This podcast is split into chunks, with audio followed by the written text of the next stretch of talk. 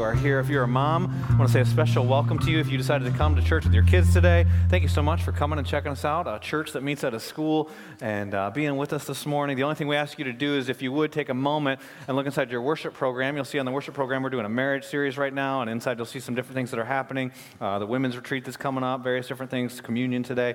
But there's a little card in there. We call it a connection card. If you'd fill it out for us and tell us you're here uh, by taking it out to the first time guest tent, it's an orange tent on your way out. That would be a wonderful blessing to us. And uh, Southbridge moms, we are glad that you are here. You, if you're here for the first time today, that was our, our first time for our, our new worship pastor leading um, here. So you can always go, hey, I came to church here the first time, the first day that he was leading with us. And uh, I'll tell you, Pastor Seth has been a blessing to us uh, as a church staff already. And I think he's going to be a blessing to us as a church family. And so, yeah, give him a hand. We can welcome, welcome him. I don't know if he's back there now, where he's at, but. We're glad that Seth's here. We're glad that you're here. If you are a mom, and uh, moms, I was just thinking as a pastor this week, I was wanting to understand momhood a little bit more. I know it's a little bit ironic whenever you have a man stand up and talk about uh, women things. And I was writing to some of our moms in our church, some older moms that have grown kids, and some younger moms, and some moms that are like about to have babies, and all that kind of stuff. And I asked them one question, and the question was simply this: What's the worst mess you've ever had to clean up? And some of you moms, that's it, you're thinking about it like, oh no, it wasn't that one. Oh, there's, there's lots of options probably for some of you. And some people wrote me back, they gave multiple stories. And I'll just say to those of you who wrote me back, I wrote to about 20 different folks, um, thank you. And some of you, my heart went out to you when I read your stories. For others of you, I was literally laughing out loud at your pain. And I just had to be candid about that. Some of you told stories that were so gross. I couldn't even say, like, we're pretty real as a church here. I could not say them from this stage. Valerie Harris, if you're out there, you won, by the way. and uh, for those of you who know Valerie, you can ask her what story she sent in. And some of you gave stages of stories. It was wonderful. And I know some of you uh, just uh, remember some of those moments from when the kids were real little and your kids aren't real little anymore and they're, and they're funny. And you think the messes you deal with now are more difficult. And some of you are here today and uh, it's just bravery that you're here because of maybe a relationship with your mom or because of your own story that has to do with motherhood or not being able to have children. And I want to acknowledge that. Thank you for your courage of being here. Uh, but some of those moms that I sent uh, an email to, they actually, I didn't request a picture, but they voluntarily sent me pictures of their messes. And so I want to share a couple of them with you today. These are our own Southbridge kids that are here uh, on the screen. This is a little gal. You see a bunch of cat food. That is the laundry room. You don't know the time there. It's about 5 o'clock in the morning. This little girl decided she was going to get up and lure her cat into the dryer. And so that is cat food that is there. We've got a little boy, because we didn't want to have just little girls here. We've got a little boy here. That is sunscreen all over his legs and in the grain of the wood floor that you see there. And I was thinking about this in first service, and I thought, that kid one day is going to go to his mom, why don't my ankles ever tan? Like, what is wrong here?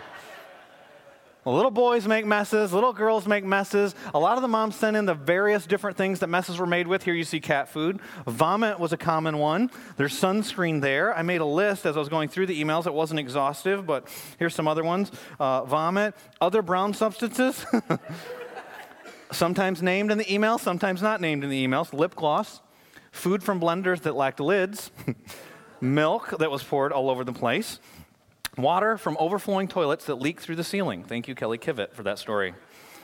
Grime and grit from outside. Trash that's already been cleaned up, but it's now being cleaned up a second or third time, depending on the story. Lice, ticks, various animals that need to be cleaned up. Foods of all kinds of different things. And those are just moms with girls, by the way. just kidding, just kidding. They're equal offenders. But I did have one mom who gave me, and it wasn't so much the substances as the variety of places that messes were cleaned up, that I'm just going to read to you what she actually sent me. She actually asked me in the question, too, uh, if you use one of my examples, do I get a prize? After the service, Lauren, we've got flowers for you outside the door, so and chocolates, and all the other mothers as well. But she wrote this. She said, I've cleaned up throw up at an indoor play facility, lip gloss out of carpet, phone out of the toilet. That's an expensive one. Crayon, pencils, dry erase markers, and permanent markers off of hardwood floors and walls, stickers off of furniture, car seats with old milk smell, blow up diapers that leak out of the diaper, their clothing, and all over the car seat while at a funeral for a friend that I had to sing for. Thank you, Mom. Cleaning lice out of the whole family's hair, broken nail polish bottles all over the linen closet. That's all I can think of off the top of my head. So she didn't even try, and she came up with that list. Moms, thank you. I mean, you do lots of stuff for us. One of the things that you've done is clean up a lot of messes. And uh, for that, we're grateful. We want to honor you today. But today we're doing a marriage series.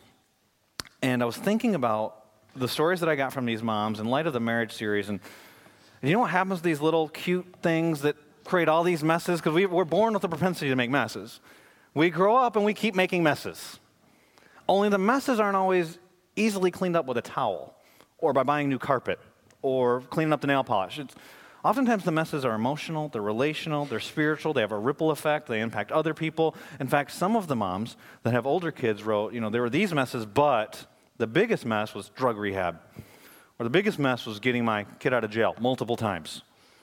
One family was candid enough to share about some messes the kids did, but then said the biggest mess in our family was when we had to decide if we were going to be a family because it was a mess that mom and dad created. And today in our series, we're going to talk about what to do when your marriage is a mess.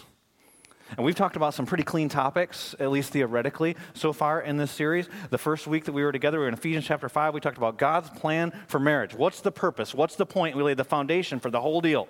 And we said the point's not fairy tale because you complete one another, because you know you're skeptical and you decided to throw the paper on it. It's not because of whatever the romanticism ideas are. It's not even because just because of procreation. You don't just get married because of companionship. There are lots of reasons in the Bible, but the primary one was this to show Christ's love for the church. Amen? That's ideal. But what about when one of the spouses don't love Christ? One of them won't even go to church. It becomes a mess. The next week we talked about how marriage is supposed to work, and we talked about the husband's role and the wife's role, and how when it work, when you come together, you're, you're mutually loving one another and putting each other's best interests forward, and what that's supposed to look like, and it's glorious. Amen. Amen. But what about when one or both don't? Last week we talked about God's plan for sex, about celebrating intimacy. What about when you both don't have the same ideas? What about when there isn't intimacy? Not even talking about physical intimacy. What about there's just not intimacy? What about when it's a met? What do you do when it's a mess. And here's the reality. Some of you might be on the verge of divorce. Some of you might have just been abandoned. Some of you, uh, you're living in a situation where everybody thinks it's great, but it's not great. Some of you have a pretty good marriage, but there's stuff. We all got stuff because we all make messes. And today we're going to ask the question what do you do when marriage is a mess? And we started this series in Ephesians chapter 5, and we were there for the first couple weeks. We're going to back up one chapter today. We're going to be in Ephesians chapter 4. So if you have your Bibles, I invite you to turn with me to Ephesians chapter 4. We're going to look at verses 25 through 32. Now, if you haven't been with us, uh, let me give you the simple outline of the whole book of Ephesians. You can read the whole thing, just sit down in one sitting, and, and you can go through the whole book. It's only six chapters. The first three chapters are all about what God has done. It talks about our state, we are dead in our trespasses and sins. We were separated from God. We were without hope. We were without God. Here's the key but God. God's the one who did the work. God's the one who changes lives, God's the one who saves. Amen? But God, who is rich in mercy, extended his love to us. While we were sinners, Christ died for us. God the Father sent his Son to die on the cross to take upon the wrath that all of our sins deserved. It was God who did all the work. And God does this amazing thing in Ephesians chapters 1 through 3. He gives us the Holy Spirit as a deposit in us, guaranteeing our inheritance that we're going to receive in glory with God the Father. The Holy Spirit is a person that comes to live within us that gives us incredible power. Here's what this means. The beginning of the book of Ephesians is not about what we're supposed to do. It's all about what God has done. There's one commandment, it's that we're supposed to remember. But really, it's not a bunch of to dos. Chapter 4 on tells us what we're supposed to do. How do we live in light of what God's done? And he tells us a bunch of stuff you can't do and I can't do. But he gives us the Holy Spirit to live in us.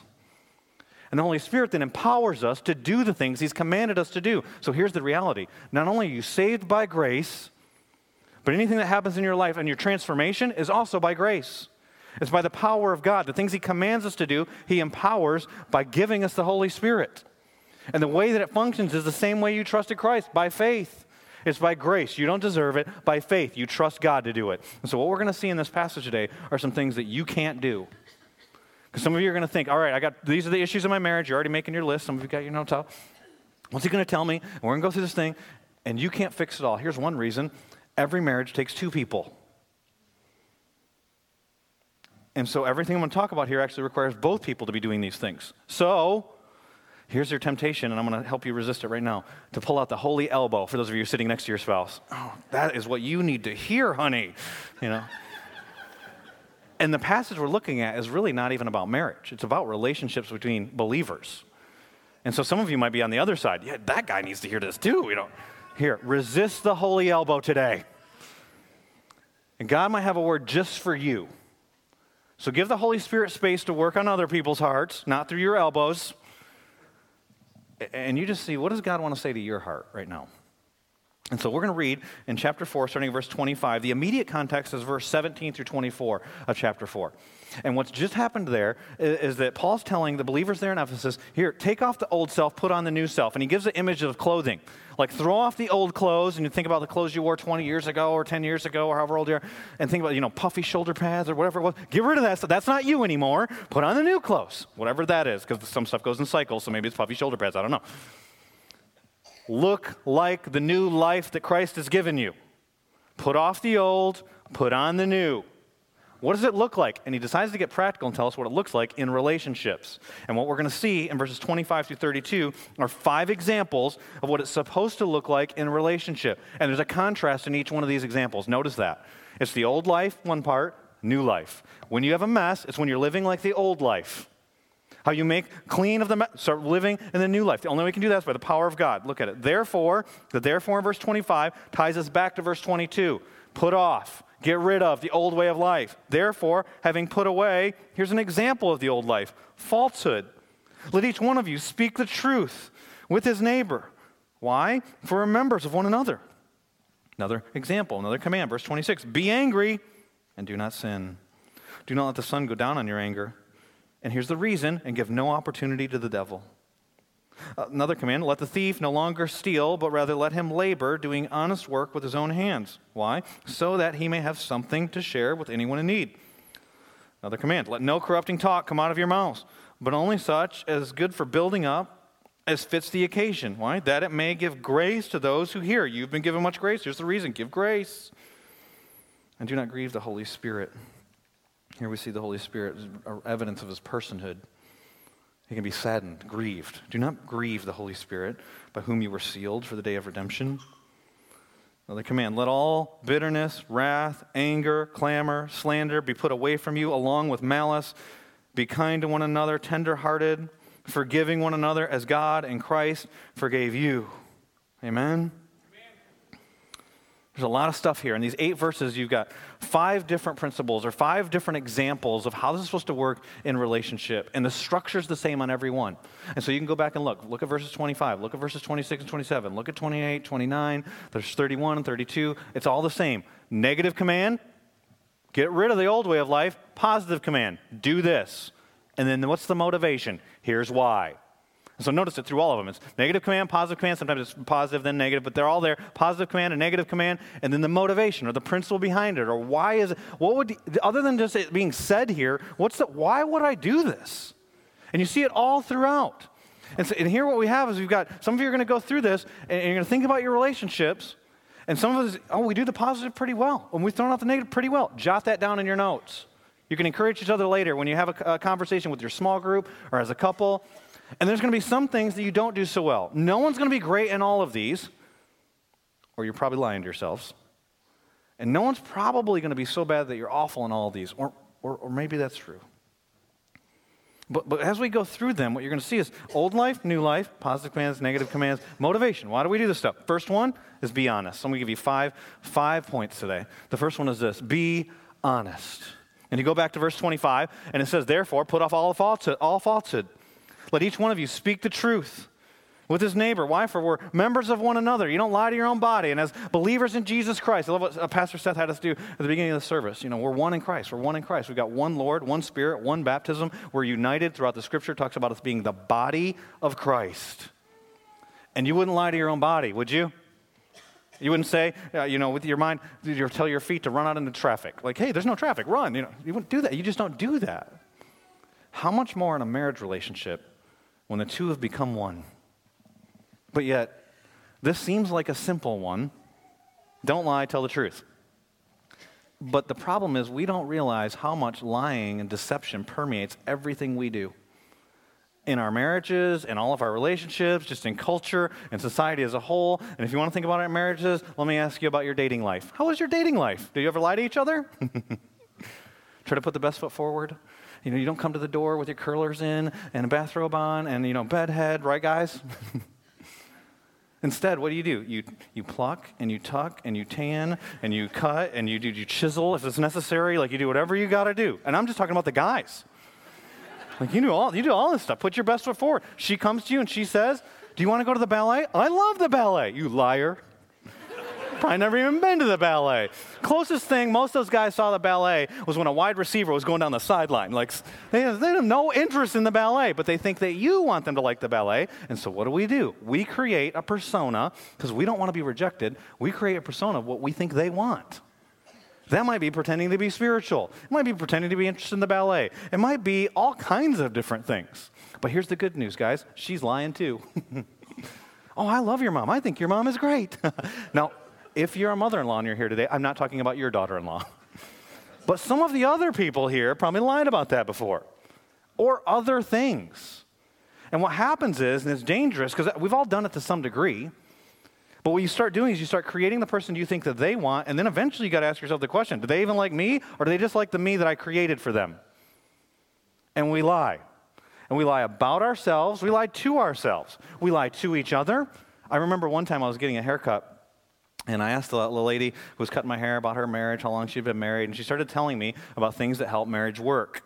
And she started telling me about purchases she would make that would make her husband angry, but she had it all figured out. I'm not sure if she was telling me so I could see if my wife did this or I could tell my wife to do this. I'm not sure what exactly she was thinking, but she said, I'll oftentimes buy things that I know will make my husband upset.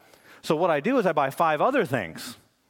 And then I keep them in my trunk until the right moment, and then I bring all six things in the house. The other five purchases are fake purchases. She only plans to keep the sixth thing. And she says, and I show him all six things, and when he gets upset about it, I say, I'll take five of them back, and then he's happy.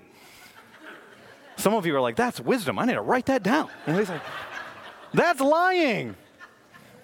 Some of us, we like we just lie so normally. It's like that's just kind of how it works. Like that's how we're supposed to do stuff. No, that's the old way of living. Put off falsehood, stop lying, tell the truth with yourself, to yourself, to your spouse, to God, about your relationship. You see, remember what the point of marriage is all about? You, go, you jump over one page and look at chapter 5 and verse 31 and 32. Therefore, a man shall leave his father and mother and hold fast to his wife. It's quoting Genesis 2.24. And the two shall become one flesh.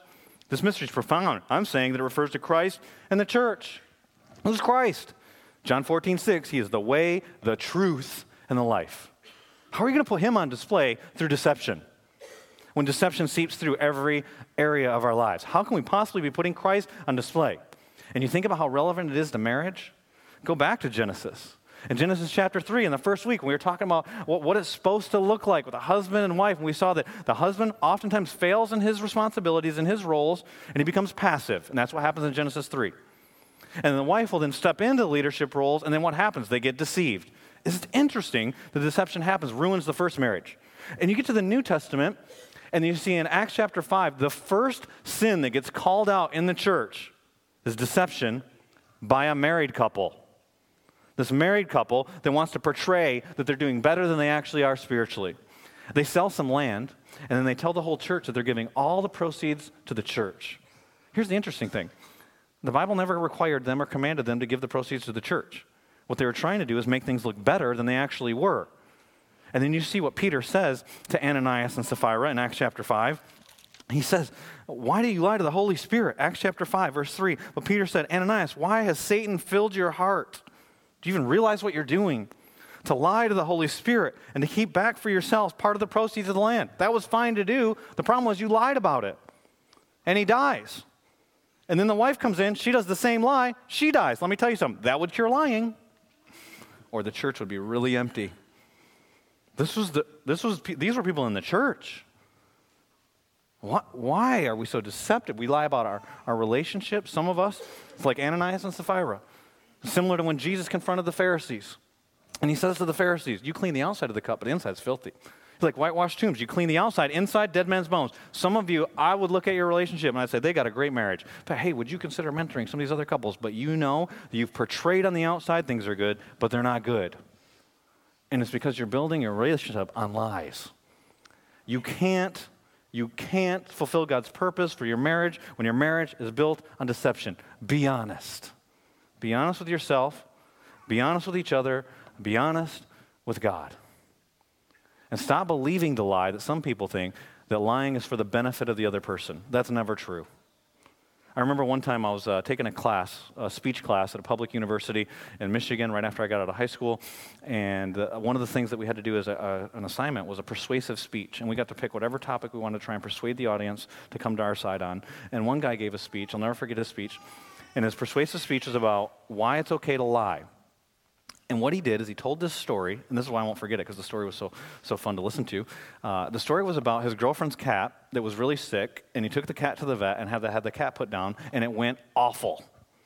He said when he dropped the cat off, he went back into this room and he, he walked by the room where the procedure was taking place. And as he looked in, uh, the doctor and the nurses that were there, the cat got off the table and started running from them. They started chasing the cat around the room, grabbing it by tail, you know, just it was not a pretty sight. Throw the cat down on the table, eventually takes this big needle, stabs it through the cat's heart. The cat makes terrible noises, and he watches this whole thing. And he goes back to his girlfriend. She says, How did it go? And he went, It went great. And then he told us, you, You're lying for the other person's benefit. But then I thought, follow on the play, is it really for her benefit? Or do you not want to deal with her emotions? Do you, know, do you not want to have to tell her what you, you don't want to take responsibility? You couldn't even get my cat killed right? You don't have to deal with the knowing that story or what, what I think it's selfish. And so sometimes you have couples, and it's because of their hiding receipts, you know, the purchases they made. Some people have committed adultery, and it'll be years. And they think, I got away with it. And if I tell them now, it's just going to hurt them more. So they lie to themselves, and they lie to their spouse, and they say, No, I'm not going to tell the truth because the truth would just hurt. And here's the reality you've already hurt. You've lost intimacy. All the things you've done to cover that up, all the things you've done to hide that. You're not revealing yourself. So, what's the point of our marriage? To put Christ's love for the church on display? What is Christ's love like? It was while you were a sinner, Christ died for you. It wasn't once you got cleaned up. It wasn't just you were sitting in sunscreen or cat food or vomit either. While you were in your sin, the very thing he detests, he died for you. And here's the reality about God He knows everything about you. Read Psalm 139. He knows your thoughts before you think them. That should creep some of us out. That's some crazy thoughts. He knows your words before you say them, Psalm 139. He goes before you and behind you. There's never a place you've been that he wasn't at and isn't at. So you've never been able to sin in private, in secret. If you believe you have, that's a lie. But he still loves you. Amen. You're fully known and fully loved. It's not putting out a false self that makes you loved. And so in your marriages, you should, you want to put the gospel on display? Walk in the light. But what if they leave? Now we're getting to the real reason why you don't tell. Because you've lost control. Let me tell you something. You lost control when you sinned. You don't have control. It's a myth. Be in the light. I was reading in 1 John this week. In 1 John chapter 1, it talks about being in the light. And I thought this was, it was interesting, these two verses put next to each other. In 1 John chapter 1, in verse 6, it says this If we say we have fellowship with him, God, while we walk in darkness, we lie. We're deceiving ourselves. And we do not practice the truth, it says. Verse 7 But if we walk in the light as he is in the light, we have fellowship with one another. Again, we see how our relationship with God impacts our relationship with each other. And the blood of Jesus, his son, cleanses us from all sin. But it's this next verse that, that I love is, is in here. If we say we have no sin, we deceive ourselves. And the truth is not in us. And so I re- talks about walking in the light. So you got to be walking in the light. And a lot of us will think, well, that means I need to clean up my act. I got to be perfect. No, no, no. It doesn't mean you have to be perfect. It says in the next verse if you claim you don't have sin, you're deceiving yourself. We all have sin. The answer is not being perfect, the answer is being perfectly honest. Be honest. Be honest with each other. Be honest. Be honest if it's maybe it is a secret sin. Maybe it is financial. Maybe it is sexual. Maybe it is something you've never told about your past. Maybe it's something else you wouldn't have thought of. Like because you've created this false self, you don't even share your dreams with your spouse. Maybe you're afraid they'll mock you. Maybe you're afraid they'll, they'll laugh at you, whatever it is.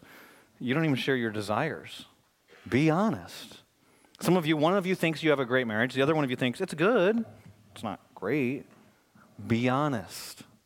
Put away falsehood. Be honest. We can't stay here all day, though. There's lots of them here, so we're going to go to the next one. Don't just be honest. The next one is this be angry. That is a command.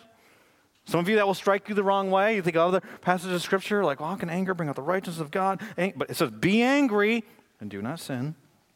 Do not let the sun go down on your anger, and give no opportunity to the devil. Here, many of us think of anger only as a sin. All of us here get angry. Let's be honest with each other. Like if we were in a small group and we were sitting in a circle at my living room, I'd be like, hey, what do you get angry about? So just think to yourself, what do you get angry about? All of us get angry about something. Some of you get angry that your spouse thinks the ECU is better than NC State. And you're like, forget the results. I'm just telling you they're better. Some of you get angry when the officials call a play against you you know, penalty against your team or a foul against your basketball team that you don't agree with. You get angry about that. All of us get angry about something. What makes your blood boil? Some of you get angry because you get cut off in traffic. Some of you get angry because you're at Walmart, period. Some of you get angry because the kids make a mess. Some of you get angry because your spouse, you want to elbow them, and I told you not to elbow them, and you're angry with me in this moment. What do you get angry about? Some of you get angry over the, the injustices in our world. Some of you get angry that there's so many orphans in this world. Some of you get angry that there's not clean drinking water. A lot of people in this world are dying because they don't have clean drinking water. And you think, you, you, even some of you feel guilty because you can like buy a bottle of water, plastic bottle, glass bottle, fizzy bottle, flat bottle, whatever kind of bottle of water you want to buy. And you got clean water coming out of the faucet for free. Crazy. And there's people that are dying without clean water. Some of you are angry about sex trafficking. Some of you are angry about how many people are going to hell in our world. Some of you are angry about what are you angry about? We all get angry. You should get angry about something. If you don't get angry about anything, that's a problem. God gets angry over 300 times in the Old Testament. He's mentioned as angry. If you had a God who never got angry, that's a problem. Because you know, the opposite of anger is apathy. In fact, the opposite of love is apathy. See, a lot, a lot of people think the opposite of love is hate. Uh, Gary Thomas, in his book on marriage, you can look it up, Sacred Marriage, he says the opposite of biblical love is not hate, it is apathy. So, what do you get angry about? Because what you get angry about reveals what you love. Here's the problem for most of us, and it's why we think of anger as sin, because we only get angry about things that violate our kingdom. Some of you, if you're honest, you get more angry about getting cut off in traffic or having to wait too long in line at Walmart than you do about people dying because they don't have clean water, about people going to hell in our city, about babies being aborted. You care more about somebody standing in front of the TV while you're watching the game. Just if you're honest, what makes your blood boil? It says here to be angry. You know one of the things you should be angry about? If your marriage is not what it's supposed to be, things are not as they should be, that should make you angry. I have friends that it's their job to help people in their marriages, like counselors, and one of their goals sometimes is to see if the husband will get angry about the problems, because then he'll know whether or not he loves his wife. You angry? Be angry, but notice the next part don't sin, don't sin, don't sin. Even in your righteous anger, you're tainted by your sinful nature. And so it says in the passage, don't stay angry for long. Your anger should move you to action. Don't just stay angry. That's when bitterness seeps in. That's when slander starts to become a reality. That's when you start to cut people with your words. That's when you become impatient. Be angry, and you can be angry about the right things, and do not sin don't let the sun go down on your anger, is the next part of the passage, verse 26. Now, let me just say this. Some of you are like real super literal and, and legalistic in the way that you'll take passages like this. And so that means if you get mad at 8 o'clock in the morning, you got a whole lot more time to be angry than if you get mad at, you know, 5 o'clock in the afternoon. That is not what this verse is saying. If it was, we should all just move to Alaska because we get like three months of anger. It'd be awesome. it's not just talking about daylight time. The principle here is in a timely manner, deal with your anger. Don't let it fester. Don't let it be there for a long time because what happens, next part of the verse, and give no opportunity to the devil. So what happens is you give an opportunity. Who is he? He's the father of lies. He starts to speak untruth into your life. And so, husbands, I'll ask it to you like this. If you knew your wife um, was just living her life, she's going to work or going to get coffee or dropping the kids off at school, whatever, somewhere she bumps into a guy. And that guy becomes fascinated with your wife and he's got eyes for her, and he slowly starts to let on that that's true, and maybe says some words like, you know, if, if I were your husband, this is I would how he'd do it different than the way you're doing it. What he would never do that she's upset about, and what he would always do that he knows that she would like. So that guy's there, and he's starting to notice her and maybe say these words to her. Would you invite him over to your house so that you guys could watch the game together, hang out, buy him some wings, give him some pizza, show him where you and your wife sleep, tell him about your wife? Tell them things that you love about your wife. Tell them some weaknesses in your marriage. Would you do that? If you would do that, you are a fool. No one would do that. But when we hold on to our anger, that's what we're doing. We have an enemy. He roars, he roams around like a lion looking who he can devour. He wants to steal from you. He wants to steal your wife from you. He wants to steal your husband from you. He, he wants to destroy everything about your life. He came to steal, kill, and destroy. And we're giving them an opportunity, it says here. Some of your passages say a foothold. That's a position. You're opening the door in your life. You might as well invite them into your home. Let them see how everything operates. What are your weaknesses? He's not all knowing like God, by the way, but you can let him in. And one of the ways is by holding on to your anger. Be angry, but let that anger move you to action. And if you're angry about the right things, God's kingdom, then let that God's word will instruct you on how to move. You're angry about sexual sin? 1 Thessalonians chapter 4. Go there, check that out. See what that says to do. You're angry about the injustices in this world? See what you're angry about people going to hell? Share the gospel. You're angry about clean drinking water? Get, find a way. There are lots of avenues for you to get involved in that. You're angry about your marriage? Stop being passive and take the initiative and have courage to step in to do something about your marriage. God's word tells us what actions to take. The problem for most of us is we're like, well, I don't know. How can I get people to stop cutting me off at Walmart? It doesn't talk about your kingdom. I'll tell you honestly, just candidly, I was convicted preaching in the first service. I had to lean over to my wife. We were taking communion. We're going to take communion later. And I said, hey, I get angry a lot more about my own kingdom than I do about God's kingdom. I had to confess that to her. Some of you, that's the same. That's the, there, you want to know why there's some problems in your marriage? Because you're living the old way of life, about your kingdom. It's about His kingdom, Christ's love for the church. Be angry about the right things and do not sin. Don't stay angry. Take action. Don't just be angry. The next one. The next one here is be generous. Verse uh, 28. Let the thief no longer steal. That's a lot like the enemy, isn't it? Came to steal, kill, and destroy the old way of life. But rather let him labor, doing honest work with his own hands, so that he may have something to share with anyone in need. And so here I've made this point be generous. When you come to your marriage, we're talking about marriage today, so it'll apply it in that situation. Come as a giver, not a taker. And this is where consumerism is killing us, by the way. So I talked about this a little bit in the, in the first uh, week that we were in this series, and I was talking about the different places where we get influenced in our marriage. I talked about fairy tales and romanticism and skepticism and consumerism. I'll talk a little bit more about it right now. Consumerism is the idea that if we just got something, then it would fill this void in our life. The Bible tells us that we all have a void in our life. Ecclesiastes chapter 3 and verse 11, God's placed eternity in our hearts. And so there's something that we're trying to fill, a void there. And we try to fill it with all kinds of things. Marketers try to get you to buy their thing. It doesn't matter if it's new lip gloss, a new car, a vacation, a house, whatever it is. They think if I just if I had this, then maybe the void would be filled. Seems great in a moment, doesn't work. Most of us figure that out at some point. The stuff just doesn't work. But if I could just get mom and dad's approval, doesn't work. But if I just did well, if I could accomplish these things, doesn't work. What about this hobby, this adrenaline rush? Seems great for a couple moments, doesn't work. Some people try sexual encounters, doesn't work. I should get married, doesn't work. If I finish college, doesn't work. If I had a baby, doesn't work. Here's the problem you've got an eternal void in your heart and you're trying to use earthly things to fill it. Doesn't work. But consumerism tells us just get more, just keep getting more. And what we do is we come to our marriage and think that person needs to make me happy. This union needs to do this thing for me. And if it doesn't, I move on to the next one. And so it's killing us because we keep coming to try and get. The passage here saying, stop, stop trying to, you're trying to take stuff where you're not supposed to be taking stuff.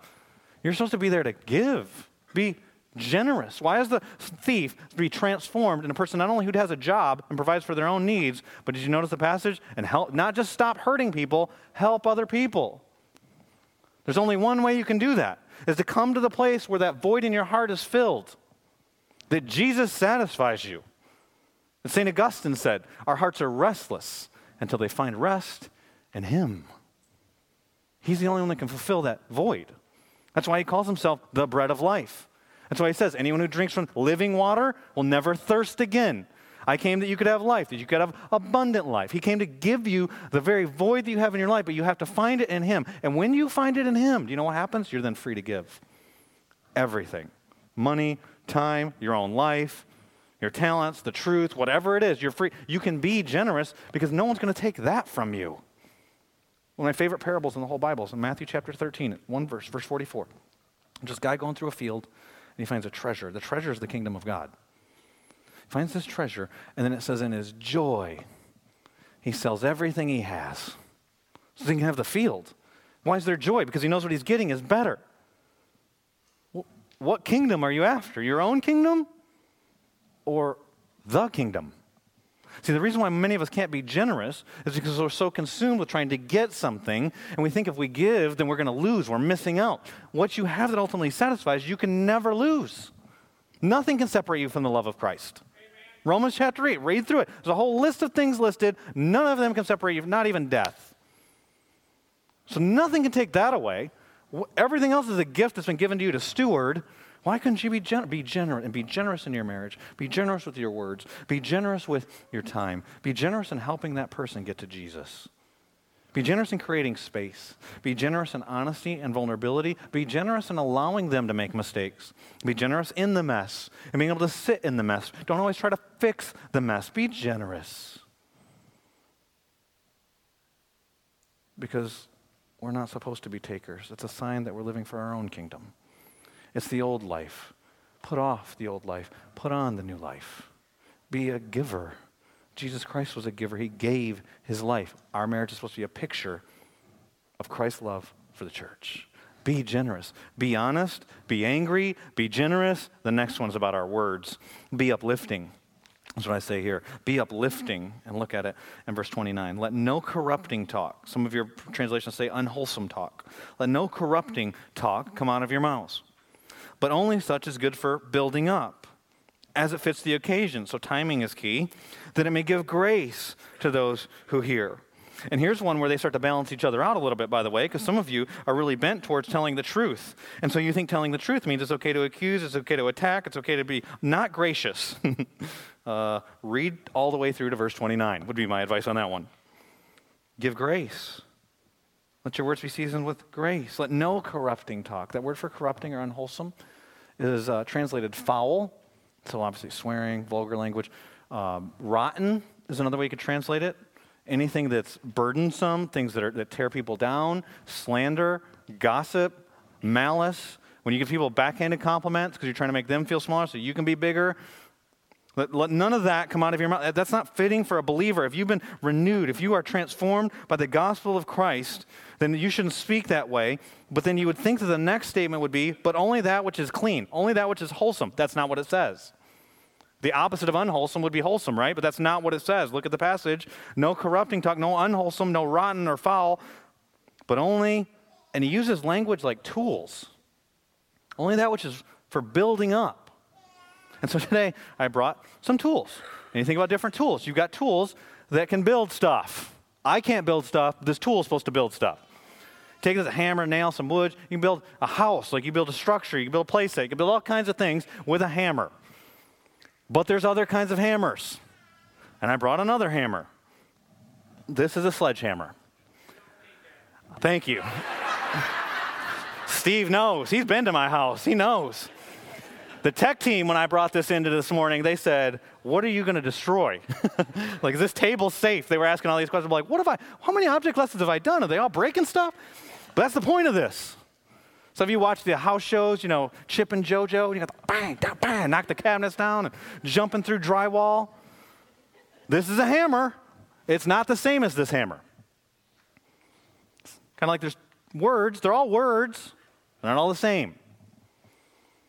Some words are words of life, some words take away life. I remember one story a professor told me in seminary about one of his neighbors, 50 years old, was trying to start his lawnmower, couldn't get his lawnmower started. He came over to help his neighbor start his lawnmower, and he started telling him a story about when he was eight years old, and his dad told him he couldn't do anything. That was 42 years before that. Words that destroy. You can have words that build up and words that tear down. This is a tool for destruction, this is a tool for building. You can have words that give life, you can have words that take life. You can have words that are encouraging, discouraging. Give hope, take hope. What kind, when you think about your words as a whole, within the context of your relationships, because remember, this isn't just about marriage, it's about relationships, but in the context of your marriage, those of you who are married, are they words that give life or are they words that destroy? We've all said both, but characteristically, what's true of you? So these words should be gone, is what the passage is saying. These words come. And so you think of how this can be in all kinds of situations. You can compliment your spouse. You've got such great gifts. You can't do anything. What kind of words do you give? Compliments. Great job. Backhanded compliments. Great job for you. Same situation. Oh, I love it. Thank you so much for cleaning the house. You finally cleaned up around here. Same situation. You're so creative. I wish you were more organized. Which one? Which one is it for you? What he's saying is, in the passage, put away, put away those words. The unwholesome talk. So that tears down. Gossip, slander, malice, only words that build up. Words of life. Because here's the reality. I'm going to share another passage of scripture with you about words.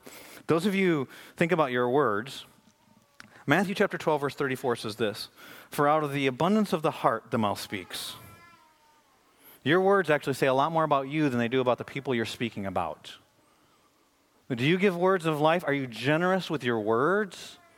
Do you have words that build up, that encourage, that set other people up for, for moving forward? Because some of you know, some of you are just like that guy I was talking about with the lawnmower. You know the words have impacted your life, positively or negatively. Give words of life. Be uplifting. Be honest. Be angry. Be generous. Be uplifting. This last one covers all of them, and it's the hardest one. Be forgiving. Be forgiving.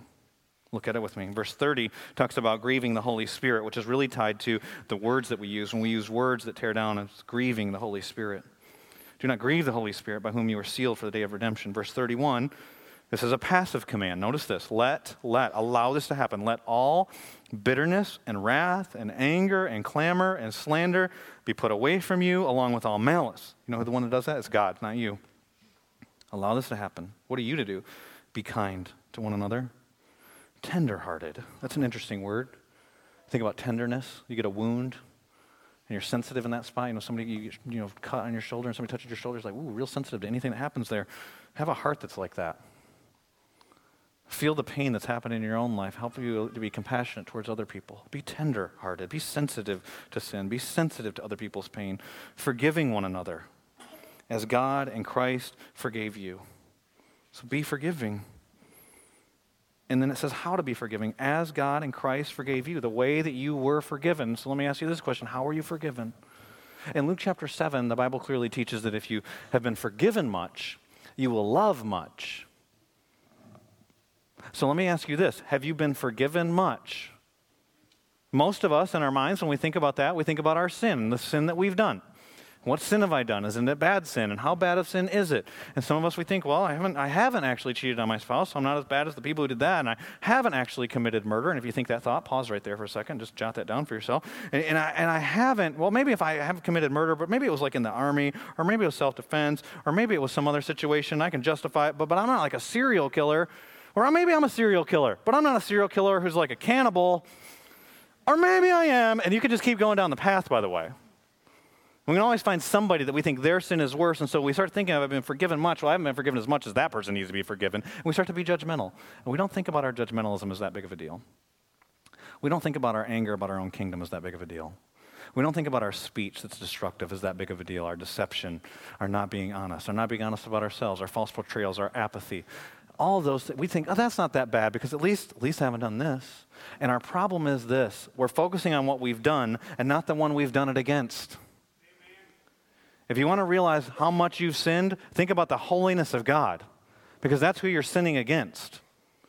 One of the books that I recommend in the small group study throughout this series is called When Sinners Say I Do. It's by Dave Harvey. I'm going to read you a quote from Dave Harvey from When Sinners Say I Do. He says, The size of a sin is not ultimately determined by the sin itself, but by the one who sinned against. Sin is infinitely wicked because it rejects the one who is infinitely holy and good. The more we recognize the perfection of God's holiness, the more obvious this truth becomes. As you think about the one you're sinning against, he is holy. We don't talk about that very much because we want to portray God as relatable and relevant. And so we forget about, because holiness means other, it means separate from. He can't have sin in his presence. He dwells in unapproachable light. If we saw the light, we'd be done. And he's got angels constantly singing, Holy, holy, holy is the Lord God Almighty. Think about when Isaiah, in Isaiah chapter 6, goes into God's presence as a prophet. And he says, Woe to me. He falls down as though dead. I'm a man, not who committed adultery, not who murdered people. I don't always speak the truth. He says, I'm a man of unclean lips. And I live among a people of unclean lips. They say unwholesome things. You're like, oh, that's a pretty good group of people. No, because they're sinning against a holy God. He is holy and just. That means he can't have sin in his presence. It must be dealt with. But you know how he dealt with it? He poured out his wrath on his son so you could be forgiven. So, how have you been forgiven? You've been forgiven much. A lot, unlimited amount. That means this all the sin you've done in your past, all the sin in your present, and all the sin of the future is forgiven if you're a believer in Jesus Christ. That's unlimited forgiveness. You didn't deserve to be forgiven. You didn't do anything. It was, remember the first three chapters of Ephesians? But God, while you were dead in your trespasses, while you were without hope, while you were continuing to sin, while you had your false speaking, while you had your anger, while you had your jealousy, while you had the hatred in your heart, which leads to murder, and gave Satan a foothold in your life, and we're living your life based on lies, He died for you. And you know what He said when He was on the cross? Father, forgive them you're forgiven because what he did on the cross. And it was costly, by the way. In a moment, I'm going to challenge you to forgive other people. And you'll be like, it's too hard. Think about the forgiveness that you've received. Jesus sweating drops of blood in the Garden of Gethsemane. If there's any other way, Father, take this cup from me. Going to, he can't even carry his own cross. He gets to the, the place of Golgotha. They nail him to the cross. No one takes his life. He lays it down. He allows them to drive these nails through his wrist. Hangs on the cross. They mock him. He's got the power to wipe them all out. What self control? For the joy set before him, he endures the shame of the cross. The joy is knowing you. The joy is you being reconciled to the Father. The joy is the glory that he will one day receive. He endures the cross, and he says, Father, forgive them. They don't know. They didn't realize their gossip was putting me on the cross. They didn't realize it was their lying and their deception. You say you never killed anyone? You killed him. You put him on the cross.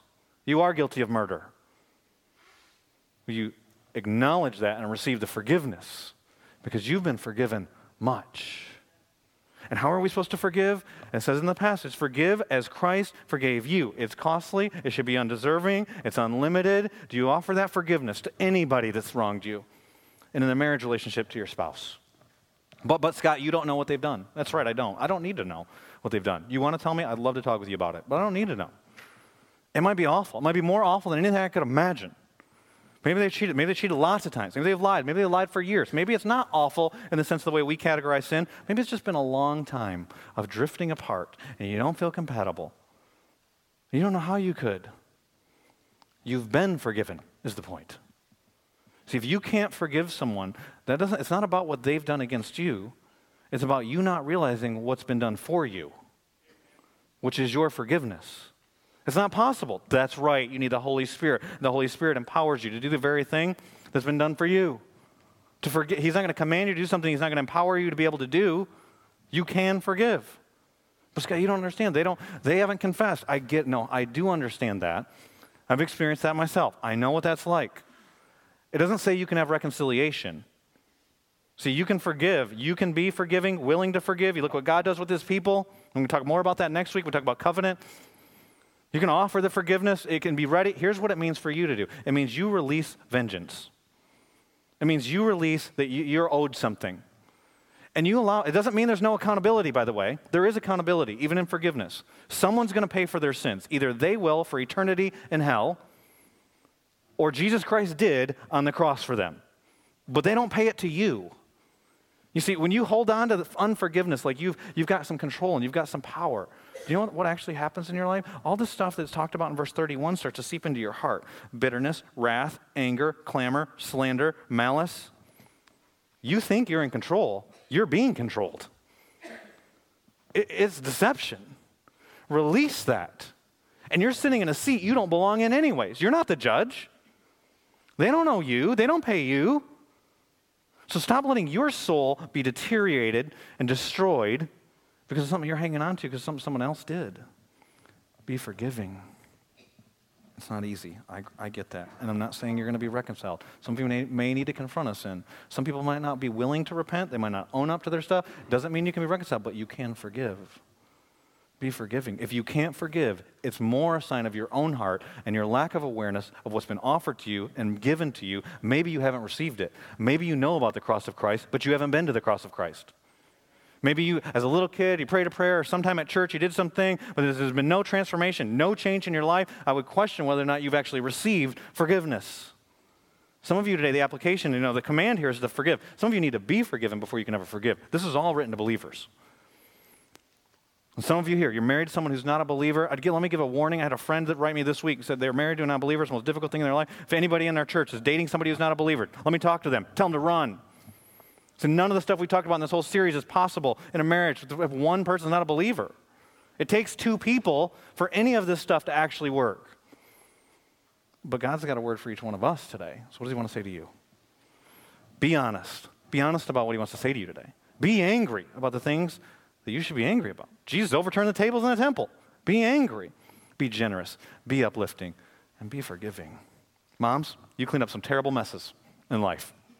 Thank you. It's one of the ways that you reveal our Heavenly Father. So when you're cleaning up the milk or the other stuff, know that even in those minor tasks, you're revealing our Father because our Father is the only one that can ultimately clean the messes up in our marriage. He gives us the instructions. We all deviate because we all make messes. And God is gracious and He forgives. So we're going to go to Him. We're going to go to Him right now in some moments of repentance. We're going to go to Him in prayer. Some of you, maybe now would be an appropriate time to elbow or hold the hand of the person next to you. Maybe it's time to turn to them and, and confess too. And uh, for some of you, you might just need to reflect. And uh, forgiveness oftentimes is a process, not just an event. And so that event might begin right at this moment. Let's pray. Father, we come before you right now, and my heart's heavy for those that maybe don't know you as Savior, and maybe they think they do. And you need to speak to their hearts right now. You're speaking to them. You might be speaking to one person in this very moment. I pray for that one person that you'd overwhelm their heart with conviction, that they would feel miserable. They would feel the weight of your hand on them because you are a holy and righteous and just God, and that you would speak to their heart right now and maybe even say to them, He's talking to you. And that they would call upon your son Jesus to be their Savior. They would acknowledge their sin and they would ask Jesus to be their Savior in this very moment. And Father, I pray for those that you need to empower to forgive. There's been some great wrongs that have been done to folks that are hearing these words. And, and the only way that it could ever happen is by your supernatural power. God, will you do that? Will you restore? Will you reconcile?